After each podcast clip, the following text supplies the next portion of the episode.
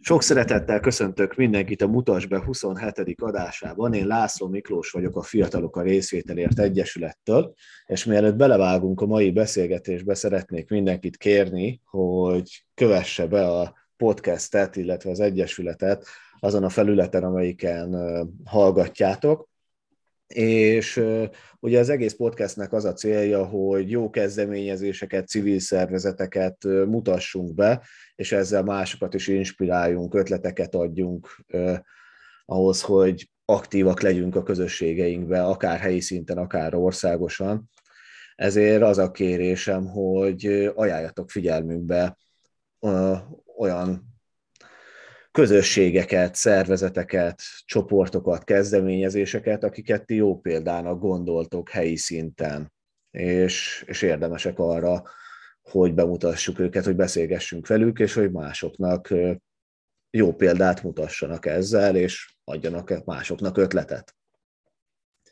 Akkor térjünk át a mai beszélgetésre. Ma Kovács Péterrel fogok beszélgetni a Nemzeti Ifjúsági Tanács Egyesület decemberben megválasztott elnökével, és ma, amikor beszélgetünk, van 94 éve, hogy megszületett Bacsó Péter filmrendező, aki többek között a Tanú című filmet is rendezte. Hogy emlékszel Sziasztok. vissza a tanúra? Sziasztok, én is sok szeretettel köszöntök mindenkit. Nem voltam erre a kérdésre felkészülve, de egyik nagyon kedves filmem amúgy a tanú, én, én nagyon korán láttam már, és, és nem mondom, hogy a történelmi iránti érdeklődésemet csak ez a film keltette föl, de, de hát ugye az élet nem habostorta, ezt tudjuk mindannyian, és hát az, az idézetek nagy része az szerintem sok, sok szempontból a, az elmúlt 30 évben is aktuális lehet, és, és én azt gondolom, hogy ez egy ilyen örök, örök klasszikus, úgyhogy nagyon megtisztelő, hogy ezen a napon beszélgetünk itt, kis leszes, köszi. Ez a szomorú része talán az egésznek, hogy nem is tudom, az 60, 60-as években készült a tanú, hogy, hogy akkor olyan mondatok hangoztak el benne, és hogy ezek még a mai napig aktuálisak. Tehát, hogy, hogy nem változott annyit a világ, amennyit kellett volna talán. Igen, Térjünk át a NIT-re. Hogyan találkoztál te a Nemzeti Ifjúsági Tanácssal?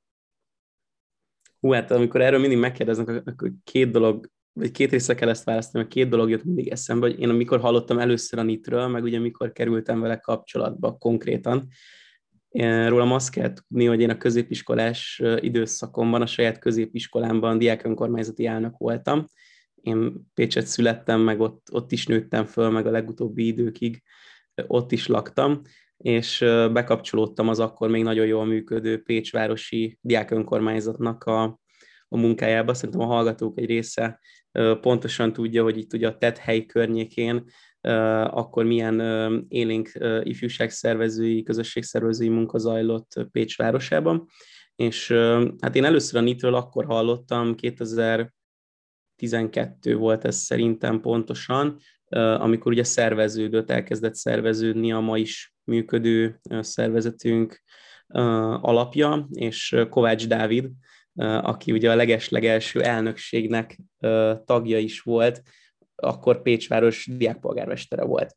És ugye a városi döküléseken rendszeresen szóba jött, hogy Dávid bekapcsolódik itt a szervezetnek a, a vezetőségébe, munkájába, és én itt hallottam először arról, hogy van egy ilyen szervezet, de akkor én még így nem foglalkoztam vele, hát nyilván a kis saját iskolai ügyeinkkel el voltunk, és akkor a második ilyen nagyobb kapcsolatba kerülésem az 2018-as évhez kötődik. Én az egyetemet szintén Pécsen kezdtem el, és az egyetemi évek alatt a dökös tapasztalataimat továbbvéve a hallgatói önkormányzatba keveredtem, Először ott kari hallgatói önkormányzati elnök voltam, és akkor 2018-ban kerültem be a HÖOG-ba, ez a Hallgatói Önkormányzatok Országos Konferenciája, az országos ernyő szervezete az egyetemeken működő hallgatói képviseleteknek, és uh, itt igazából az ifjúság politikai szakterület munkájába kezdtem el bekapcsolódni, uh, és ekkor hallottam először a NIT-ről, ugye a HÖOK a, a NIT-nek az alapítás óta egy meghatározó és nagy tagszervezete, és ekkor kapcsolódtam be a szervezetnek a munkájába. Először a az struktúrált párbeszéd nemzeti munkacsoport keretében, majd 2018 decembere az az időpillanat, amikor pedig ugye bizalmat kaptam arra, hogy elnökségi tag legyek a, a NIT-ben, és hát igazából azt tudom mondani, hogy a mai értelemben vett tevékenység az 2018 decembere óta tart a szervezetben. Igazából 18 őszén keresett meg engem a Hege, Hegedűs Zoli, ugye, aki elődöm volt a, a szervezet élén, és ő mondta, hogy örülne, hogyha érkezne valaki a felsőoktatás világából, mert nem nagyon volt ilyen ember a NIT környékén, és akkor én éltem ezzel a lehetőséggel, és megpróbálkoztam. Úgyhogy a tagszervezeteknek hála, így 18 december óta vagyok a szűkebben vett közösségünk vezetőségében. Te említetted a Hegét, mint korábbi elnököt, hogy te már a hatodik, jól számolom, hatodik vagy a NIT életében, aki az elnöki pozíciót betölti, és hát viszonylag rövid, azért tíz éves múltra tekint vissza de elég sok változáson ment keresztül.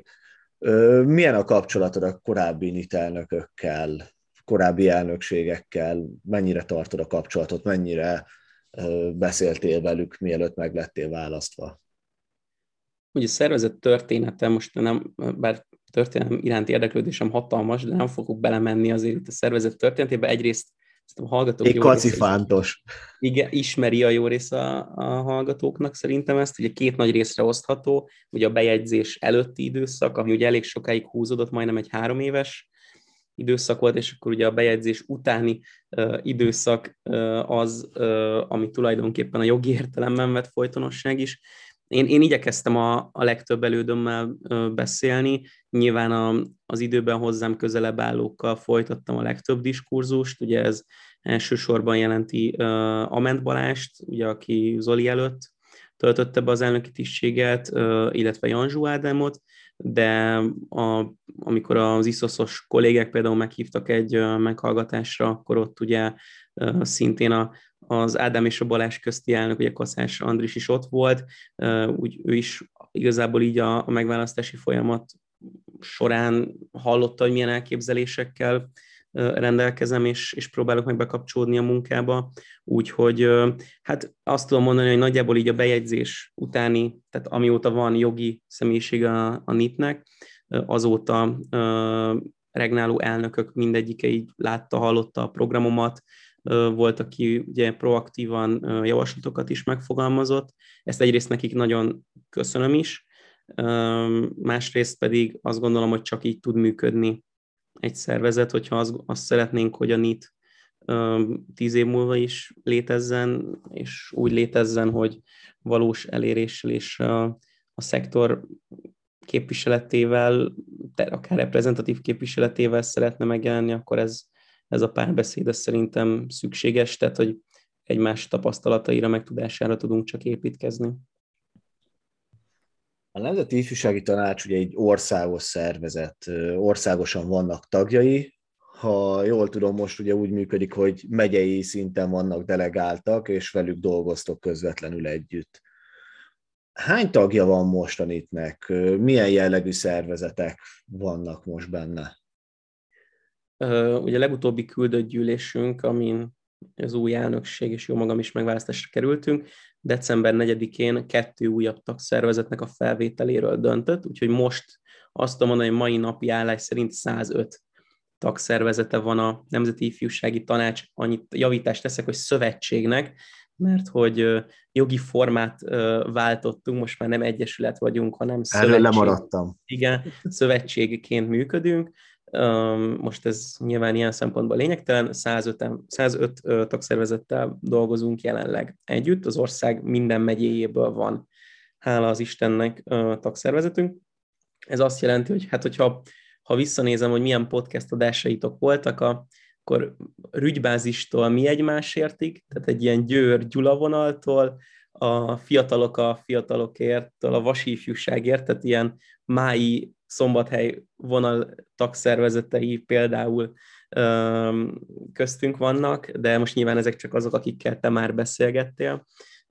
de tényleg azt tudom mondani, hogy a nagy országos szervezetektől, mint akár amilyen a hőok, vagy akár amilyen mondjuk a Fiatal Vállalkozók Országos Szövetsége, vagy ugye a nagycsaládosok országos egyesülete egészen a kicsi helyi mikroközösségeket megszólító helyi ifjúsági közösségeket, ifjúsági közösségi tereket üzemeltető ifjúságszakmai egyesületekig, alapítványokig vannak tagszervezeteink.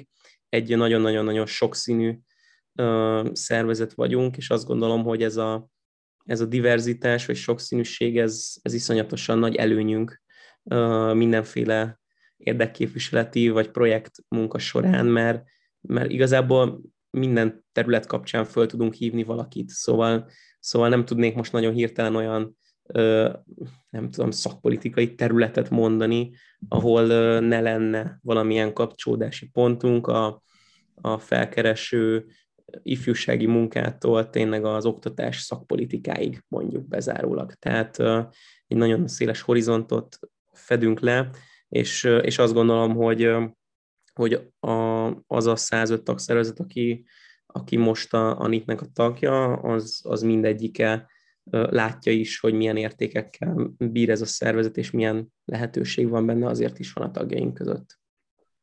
Azért van ennek egy kis hátránya is, hogyha ennyi tagszervezet van, meg ennyire színes az egész felhozatal, hogy nem feltétlenül értenek egyet sok mindenben. Mennyire nehéz így a döntéseket meghozni, a döntéshozásba bevonni így a tagcsoportokat? Hát nézd, ugye ez, ez, ez, ez megint két részre osztható. Egyrészt, ugye, hogyha a NIT-nek a történetét nézzük és működését, akkor ugye 2018-ban vezettük be a megyei működési rendszert, amit te említettél. 2018 előtt úgy működtünk, hogy a, az é, fél évenkénti közgyűléseken ugye minden tagszervezet egy szavazati joggal vett részt, és hát nem volt ritka akár az ilyen 12, 15, 18 órás közgyűlés sem. Ugye ez az egyik oldal, amikor mindenki ott ül egy terembe ténylegesen, és akkor mondjuk a napi rend elfogadása az három és fél óráig tart, vagy ugye kipróbáltuk a másik működési módot, ami 2019. január 1-el indult, ez a megyei, megyei küldőgyűléses rendszer, amikor a helyben működő tagszervezeteink azok megyei szinten gyűlnek össze, tehát mondjuk a szűke pátriánk, Baranya megyei tagszervezetek találkoznak Baranyában, megkapják a, a nagy országos küldőgyűlésnek a napirendjét, ők ezt megtárgyalják helyben, választanak egy megyei küldöttet, aki vagy kötött, vagy kötetlen mandátummal, erről is dönthet a megye, hogy előre szavaz a napi pontokról, vagy sem, küldöttként érkeznek meg az országos küldöttgyűlésre, Ugye ez azt jelenti, hogy az országos küldőgyűlésünkön 19 plusz 1 deleg, megyei delegált vesz részt, ugye nyilván a Budapest a,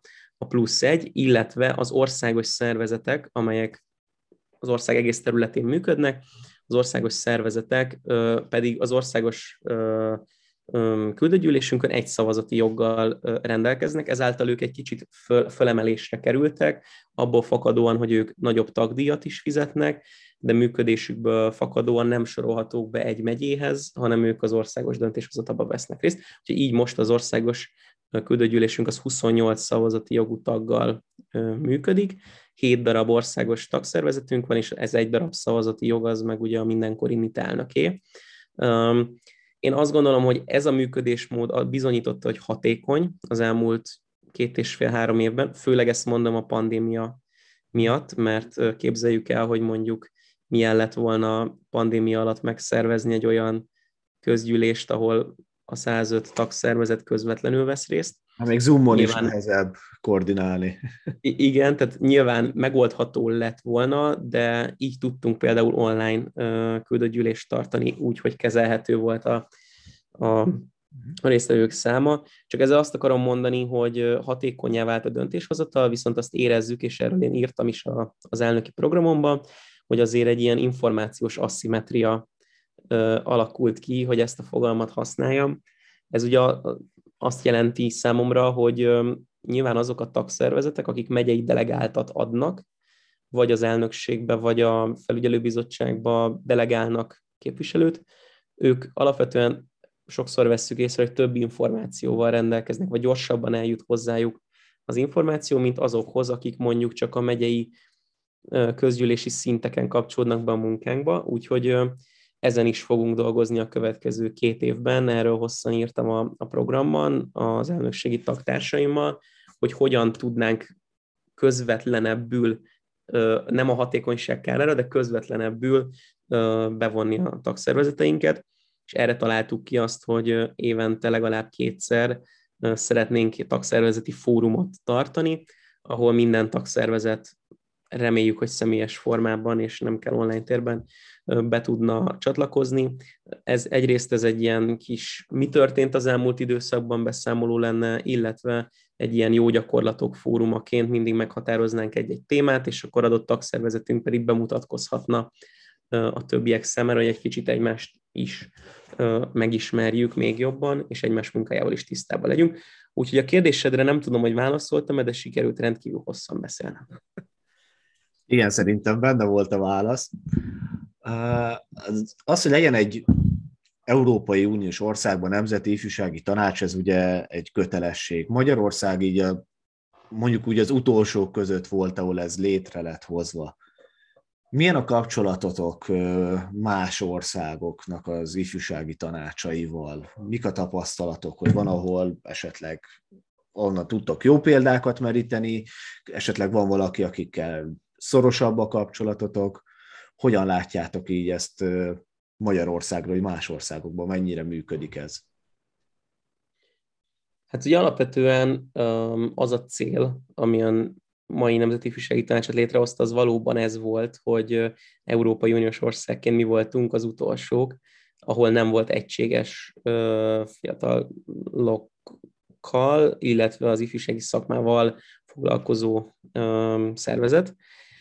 És ez a folyamat, ez a, megké, ez a megkésettség, azt hiszem ez, ez lesz a jó szó, amit keresek, ez a megkésettség jellemzi szerintem a tevékenységünket az Európai Uniós érdekképviseleti térben. Um, ha most megkérdeznéd, és itt ülnének az elmúlt tíz év um, külügyekkel vagy nemzetközi kapcsolatokkal foglalkozó elnökségi tagjai, akkor ők biztos beszámolnának neked arról, amiről nekem is beszámoltak többen, hogy alapvetően ez a megkésettség, ez, ez eléggé nehézé teszi a munkánkat a, a kinti térben, mert hogy nyilván ezek a struktúrák már felálltak, működnek. Tehát megvan az, hogy hogyan működik az Európai Ifjúsági Fórum, ahová ugye mi tartozunk, vagy ahova csatlakoztunk. 2017-ben sikerült az Európai Ifjúsági Fórumhoz csatlakoznunk, viszont sajnálatosan nem sikerült teljes jogú taggá válnunk ekkor, hanem ugye csak megfigyelő ilyen observer státuszt kaptunk. Ez elsősorban azt jelenti, hogy ugye ott lehetünk minden eseményen, bekapcsolódhattunk a munkába, de szavazati joggal nem rendelkezünk, és sajnos ezt mind a mai napig nem tudtuk elérni, hogy teljes jogú tagjai legyünk az Európai Ifjúsági Fórumnak. Szerintem ez egy két részből álló dolog, vagy két nagy oka van. Egyrészt a NIT, amíg a saját belső szervezeti ügyeivel volt elfoglalva, kevésbé tudott a kül, külügyi kapcsolatokra vagy a nemzetközi térre koncentrálni. Ez az én egyik meglátásom. Lehet, hogy ezzel mások vitatkoznának, akik itt voltak. Ez az én utólagos ilyen magyarázatom. A másik pedig az, hogy az erőforrások sem feltétlenül mindig álltak rendelkezésre arra, hogy ott legyünk mindenhol. Nyilván most a pandémiára könnyű lenne ráfogni, hogy az elmúlt két év az miért volt nehézkesebb, ezt meg is teszem, tehát hogy ezt láttam az elmúlt két évben, hogy nagyon nehéz úgy dolgozni, hogy csak online térben találkozol nemzetközi partnerekkel, főleg úgy, hogyha egy lobby folyamatban vagy, hogy szeretnél bekerülni egy klubba. Én, én azt gondolom, hogy minden ilyen külügyi kapcsolatépítésnek az alapja, és hát ezt te is nagyon jól tudod azt, hogy ott kell lenni, és személyesen, és, és persze ott ülünk a formális ö, eseményeken, aztán utána úgyis az informális részeken fogjuk tudni elérni azt, hogy ö, ö, bevegyenek minket ebbe a közösségbe, és, és szerintem ez sok szempontból erőforrás hiány miatt is maradt el. A külügyi elnökségi tagok sokszor mással is foglalkoztak, saját szervezet, egyéb projektjeik voltak, tehát nem volt tulajdonképpen egy-két olyan ember, aki szinte csak ezzel foglalkozott, hogy a, a NIT-et az európai mondjuk erőtérben, olyan csúnya szóval pozícionálja. Tehát ezt látni kell, hogy ez egy ilyen talpalós munka lesz. Én abban bízom, hogy ez most sikerülni fog. Ez egy két éves célunk is. Én az egyik alelnökömet, Szabó Bálintot kértem fel arra, hogy ezt a területet vegye kézbe és koordinálja, és Bálintal azon dolgozunk, hogy egy olyan munkacsoportot hozzunk létre, ami kicsit több arcúsítani tudja a megjelenésünket, tehát olyan fiatalokat vonjunk be, akik nyelvtudással rendelkeznek, ambícióval, tapasztalattal rendelkeznek, és szeretnének menni, ott lenni, csinálni, kapcsolatot építeni, és, és hát, hát ha akkor így sikeresek tudunk majd lenni. Igen, a NIT-nél is, a, amit itt említettél, ugyanez a dolog fölmerült múlt héten előző beszélgetésben, a GIOT elnökséggel beszélgettem, és hogy náluk is ugye a tagság, az elnökségi tagság az mindig olyanokból tevődött össze, akik helyi szinten a saját szervezetükben is aktívak. És ahhoz, hogy ezt valaki jól csinálja, és előre tudja vinni, ahhoz nem feltétlenül tud egyszerre kettő lovat megülni. És, és így nehéz előrébb vinni, bármennyire is szeretné, meg akarja az ember vannak szolgáltatásaitok, amiket egyrészt a hálózatnak, másrészt meg kifelé is kiajánlatok. Milyen lehetőségek vannak, mikkel tudnak titeket megkeresni a hálózat tagjai, illetve egyéb szervezetek, akik nem tagjai a NIT-nek?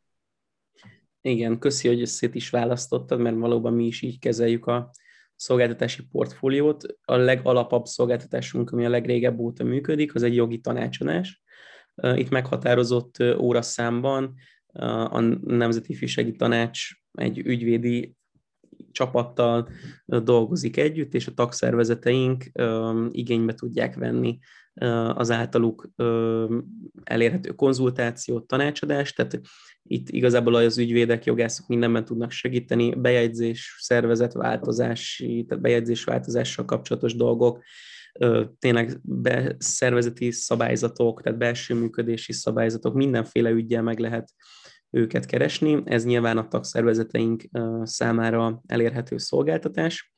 És akkor ez volt a legelső, és ezen kiindulva kezdtünk lépítkezni, hogy milyen szolgáltatási portfóliót hozzunk létre.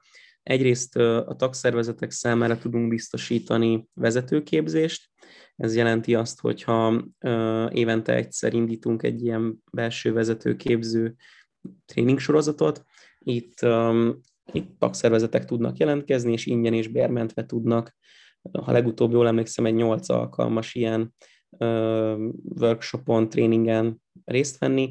Itt mi biztosítjuk a helyszínt, mi biztosítjuk a szakembert, aki ebben a folyamatban támogatja őket, tehát tudunk egy ilyet biztosítani.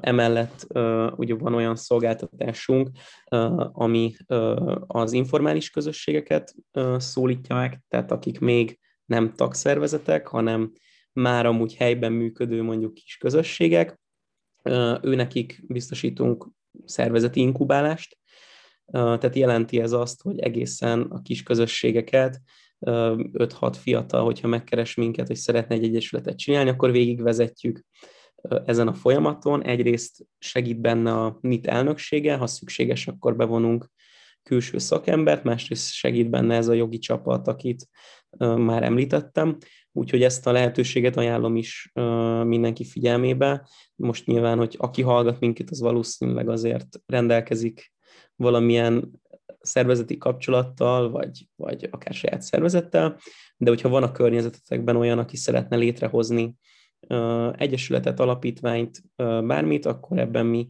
nagyon-nagyon szívesen segítünk és tudjuk a, a fiatalokat támogatni. Én most ezek, ezeket tartanám a legfontosabbnak, úgyhogy ezeket emelném ki, de emellett kommunikációs tanácsadással is foglalkozunk, tehát ha valaki úgy érzi, hogy elveszett a social media világába, akkor bátran tud a NIT-hez fordulni, igyekszünk ebben is segíteni, úgyhogy elég, elég sok rétűek vagyunk ebben is.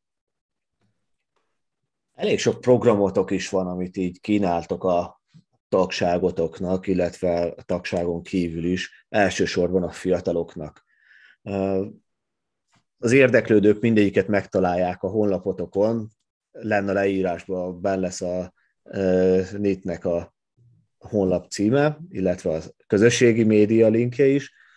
Én ezek közül így, ahogy böngésztem őket, egy-kettőbe így belekérdeznék, hogy nemrég indítottátok az YZ nevű újságot fiataloknak.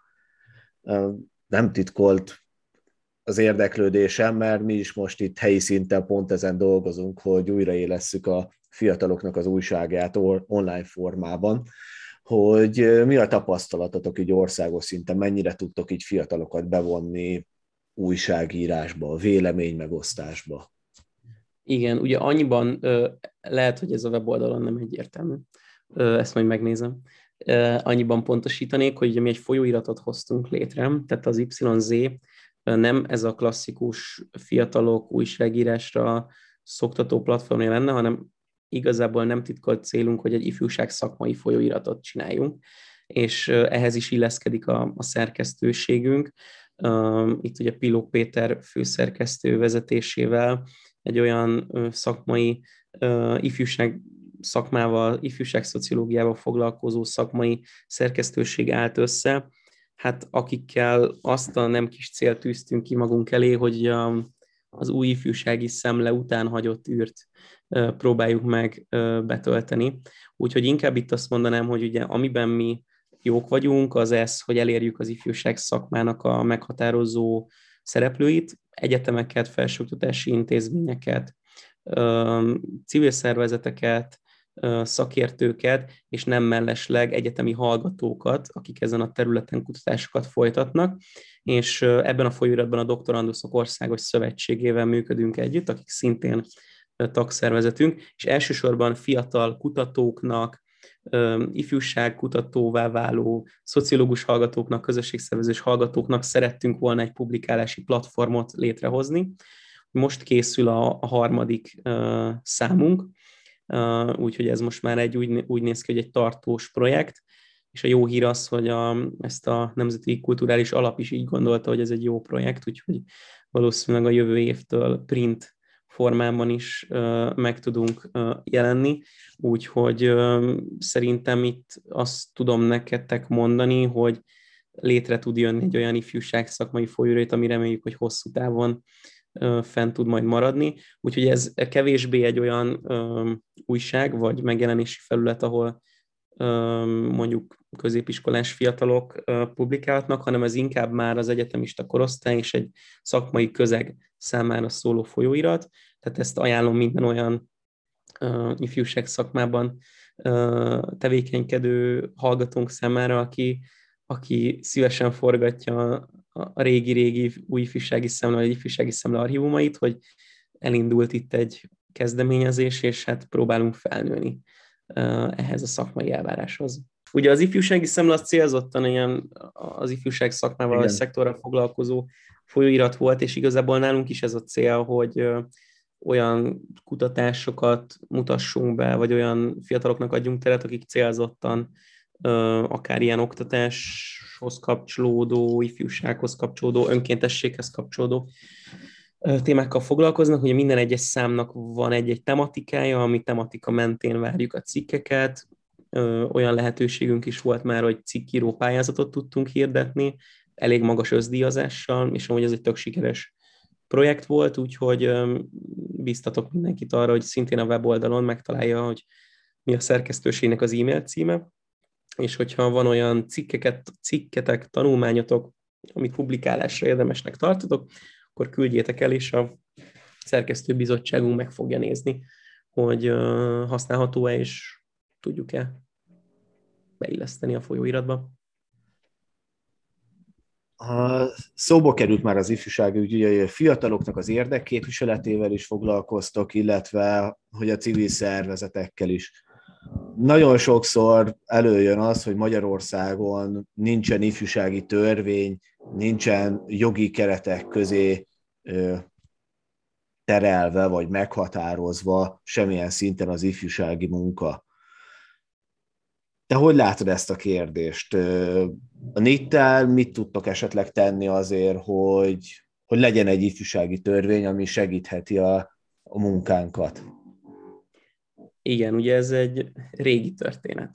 Valószínűleg azóta húzódott történet, amikor én még meg se születtem. ugye én 94-es vagyok, és biztos van a hallgatók között, aki abban az időszakban már aktív volt, és biztos, hogy ezeket a beszélgetéseket ugyanígy, ugyanebben a formában lefolytatta, nem biztos, hogy podcast formában, de valamilyen formában beszélt már erről a kérdésről.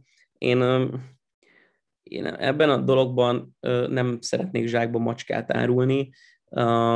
Én azt gondolom, hogy a, a Nemzeti Ifjúsági Tanács, meg az az új vezetőség, ami most felállt, az, az nem fog önmagától azért lobbizni, hogy egy ifjúsági új ifjúsági törvény, vagy egyáltalán ifjúsági törvény legyen Magyarországon. Elmondom mindjárt, hogy ezt miért jelentem így ki. Viszont abban az esetben, hogyha olyan szakmai szervezetek, olyan szakértők megkeresnek minket, akik ebben a kérdésben mondjuk már több évtizede aktívak, munícióval, szaktudással rendelkeznek, akkor természetesen mi emögé megpróbálunk úgy beállni szervezetileg, hogy a saját lobbyerőnket, illetve a közvetlenül általunk elért fiatalokat felsorakoztathatjuk az ügy mellé. Azt kell látni, hogy a mostani új elnökség, ami, ami felállt, ez egy relatíve fiatal csapat. Én vagyok a legidősebb tagja, a magam 20, most már 7 évével, ú, ezt már durva volt kimondani, már 28 leszek idén, ez, ez is szörnyen hangzik, de hogy azt kell egyre látni, rosszabb lesz. Igen, igen ugye azt kell látni, hogy itt most tényleg egy olyan fiatal csapat jött, aki igazából azt tűzte ki maga előtt célul, hogy mi abban vagyunk jók, hogy projektek révén minél több fiatalt közvetlenül megszólítsunk. Nyilván ezt úgy csináljuk, hogy ez ne menjen az ifjúsági érdekképviseleti munkánk kárára, viszont nekünk szükségünk van az olyan szakemberek, vagy nagyobb tudású szektorban érdekelt szereplők támogatására, akik viszont ténylegesen 10-20 év tapasztalattal bírnak.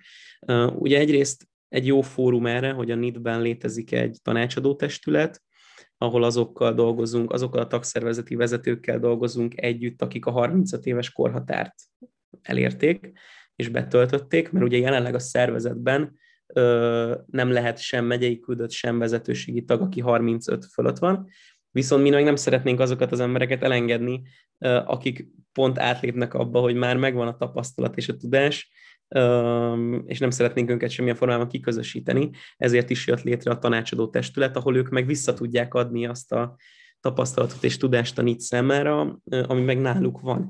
Úgyhogy a tanácsadó testülettel már erről sokszor beszélgettünk, de ugyanúgy ebben a kérdésben például számítok az ISOS-ra, ezt az ISOS legutóbbi ilyen közgyűlésén, ahol volt lehetőségem találkozni ISOS tagokkal, el is mondtam.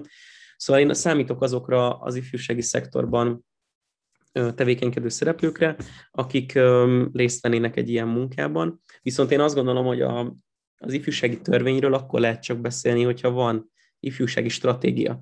És ugye azt kell látnunk, hogy az út Magyarország jelenleg is hatályos ifjúsági stratégiája, ugye ez a NIS, a Nemzeti Ifjúsági Stratégia, ez 2009-ben még rendkívül érdekes módon ötpárti konszenzussal, az akkori teljes parlament konszenzussal ugye került elfogadásra, és ez a mai napig hatályos. Ugye különböző cselekvési tervei voltak ilyen két éves időtartamban, de még hatályos, és ez most fog lejárni.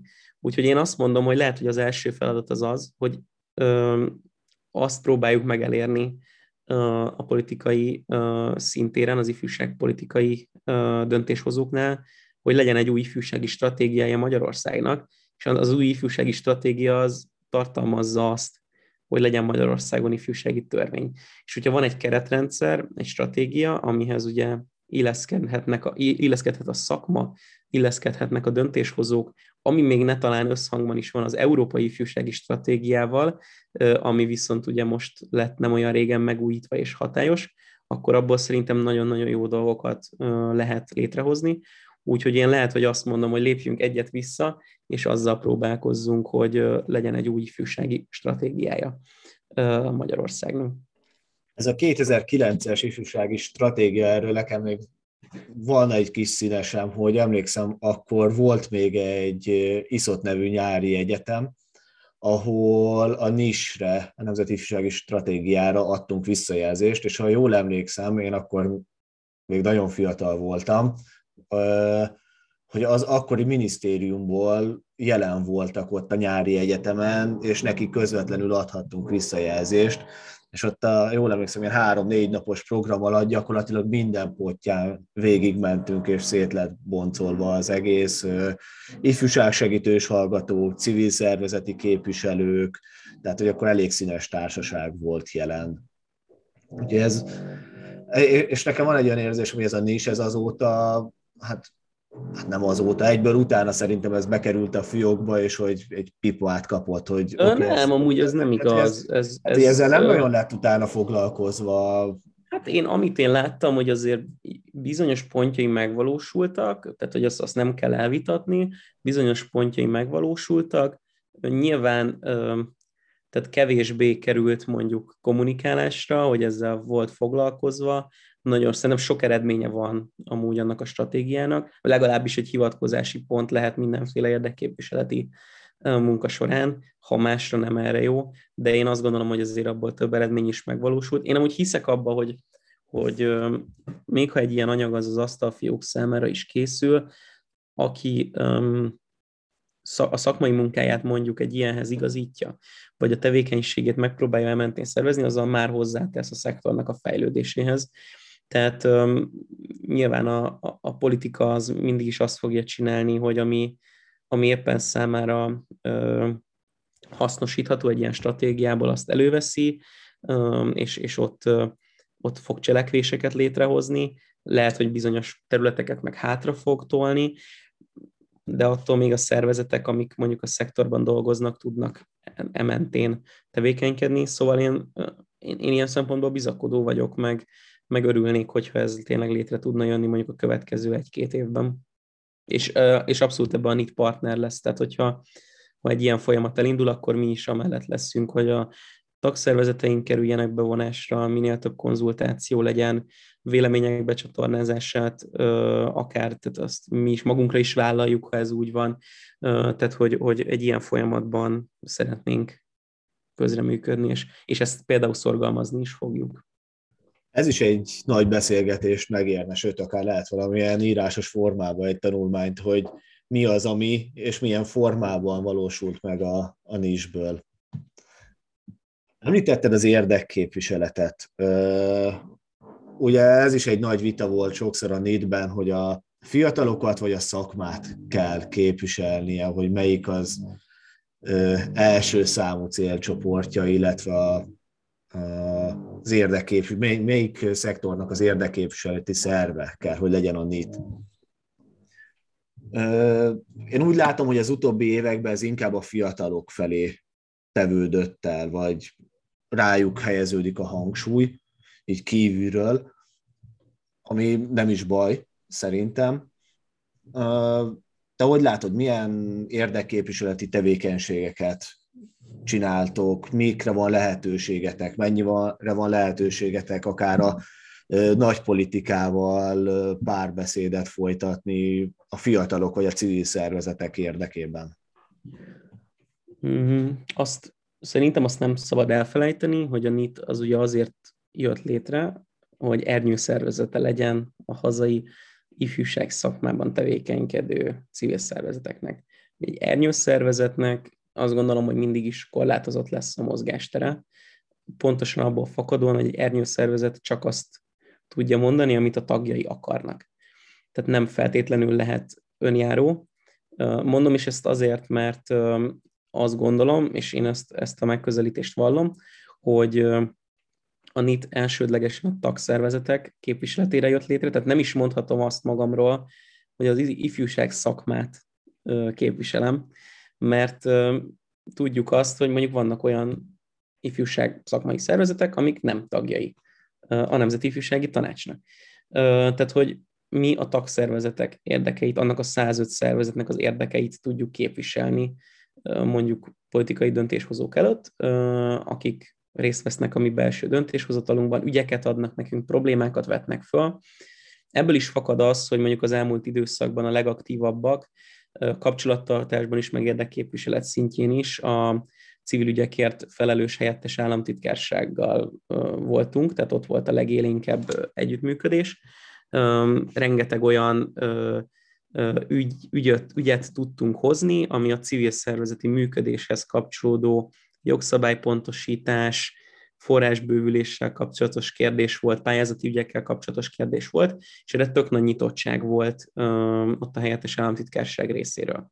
Uh, ugye nyilván a másik nagy partnerünk, akivel együttműködünk, ez teljesen egyértelműen most már ugye a családokért felelős tárca nélküli minisztérium, fiatalokért felelős helyettes államtitkárságához fűz minket, tehát ott, ott a legszorosabb az együttműködés. Ugye az itteni helyettes államtitkárság az, aki a munkánkat igazából az ifjúság szakma oldaláról segíti és támogatja. Velük mondjuk a nagyon élénk együttműködés itt a szevény jövedelemadó mentesség kapcsán volt, ugye ami most pont január 1-től érhető el a 25 éven aluli dolgozó munkavállaló fiatalok számára. Ez amúgy nem akarom azt mondani, hogy ez csak a NIT javaslata volt, mert ez nem igaz, de hogy a NIT is javasolta ezt amúgy a döntéshozók számára. Itt 2020 elején, amikor a Lépfel országjárásunk lezárult, akkor mi ebben az anyagban ezt megfogalmaztuk, hogy valamilyen formában a fiatalok életkezdését ugye nem csak a családtámogatási oldalról lenne érdemes megközelíteni, hanem a munkavállalás oldaláról is, és ott konkrétan írtunk erről, hogy a személyi jövedelemadómentesség nemzetközi példák alapján egy működőképes dolog lehet, és hát ugye végül ezt meg is fogadta a nagypolitika, és akkor ez most idén január 1-től életbe is lépett. Úgyhogy én azt gondolom, hogy az érdekképviseleti munka területén az elmúlt időszakban sikeresek voltunk, ebben volt, ami a fiatalság egészét érintő ügy volt, mondom például az SZIA, vagy mondjuk az a, a középiskolai diák érdekképviseletekhez kapcsolódó ilyen szakmai támogatás, mentorálási tevékenység, amivel próbáltuk a fiatalokat segíteni, és volt, ami pedig a tényleg a tagszervezetekhez kapcsolódó ilyen konkrét civil jogi pályázati érdekképviseleti támogatás volt. Itt, itt azt gondolom, hogy ez a két dolog kéz a kézben jár, de a prioritásnak mindig annak kell lenni, hogy a tagszervezetek érdekeit képviseljük elsősorban a nagy politika felé. Én azt látom, hogy a politikai döntéshozók most már elfogadják a NIT-et partnerként, ehhez hozzájárul az, hogy most már van egy tíz éves múltunk, látszik az, hogy mindenhol ott vagyunk, minden megyében van tagszervezetünk, 105 tagszervezetünk van, ez egy iszonyatosan nagy eredmény, és hát látszik az, hogy a tagszervezeteink és mi magunk közvetlenül mennyi fiatalt elérünk, és nyilván a, a, a döntéshozók pedig azokkal keresik a párbeszédet, akik, akik komolyan vehetőek, és, és nyitottak is arra, hogy beszélgessenek, és a NIT ilyen volt, és, és az én, én elnökségem alatt ilyen is lesz a következő két évben. Egy, egy kicsit tekintsük erőre így a végén hogy ugye most kezdted, a, amit említetted, ezt a két éves ciklust. Mivel lennél elégedett? Hogy mondjuk, ha két év múlva beszélgetünk, és ki tudja, mi lesz addig, tehát hogy maradsz még egy ciklust, vagy átadod a stafétabotot, hogyha mondjuk 24 év elején beszélgetünk, akkor mi lenne az a cél, amivel elégedett lennél? Három ilyen cél lesz, hogyha ez, ez nem baj. és megengedett, hogy hármat mondja. Belefér mind a három. Jó, szuper. Um, én, én az első célnak azt tartanám, ezt így fogalmaztam meg az elnök jelölti programomban is, hogy ne kelljen elmagyarázni, hogy mi az a NIT.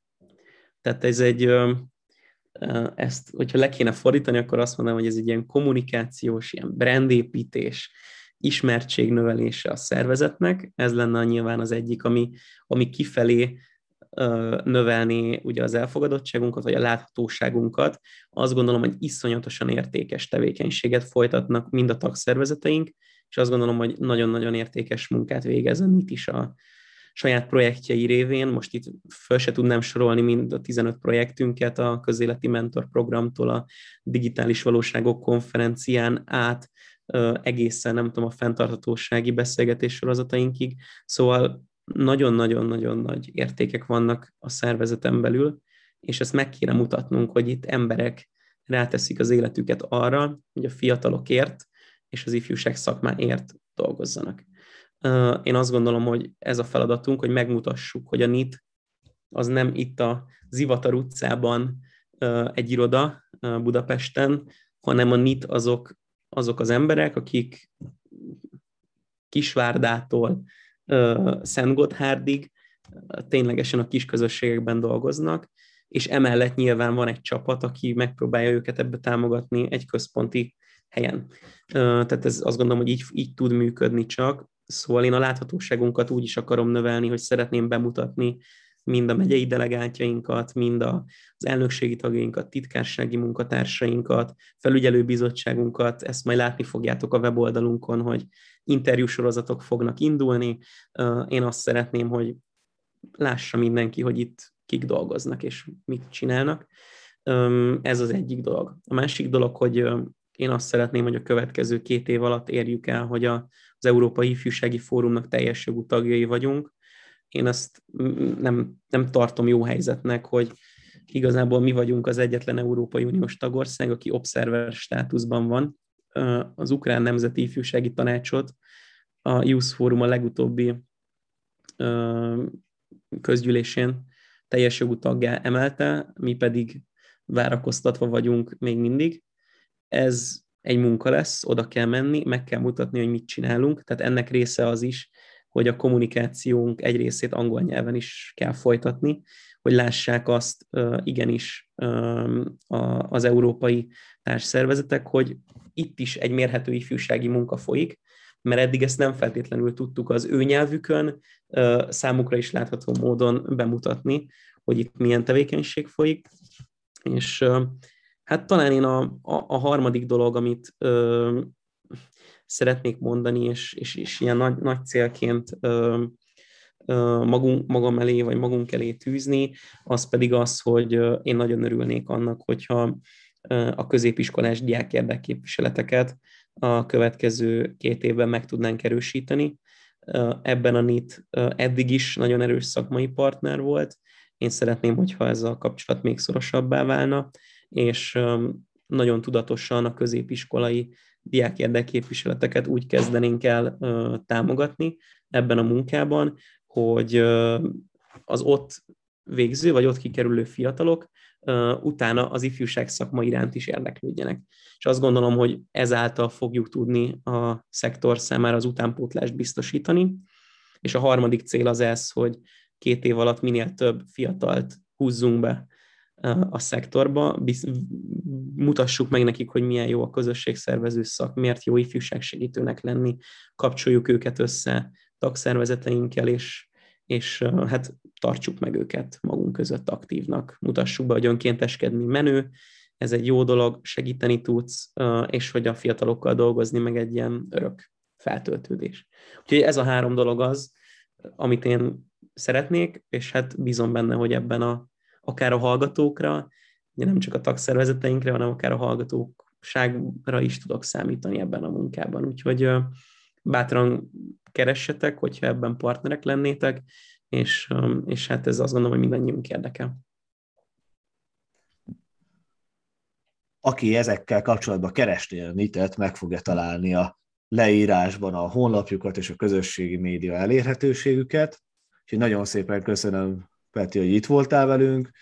A hallgatóknak is, hogy végighallgattatok minket, kövessetek, kövessétek a podcastet azon a platformon, ahol hallgatjátok, és hamarosan jövünk a következő epizóddal is. Sziasztok!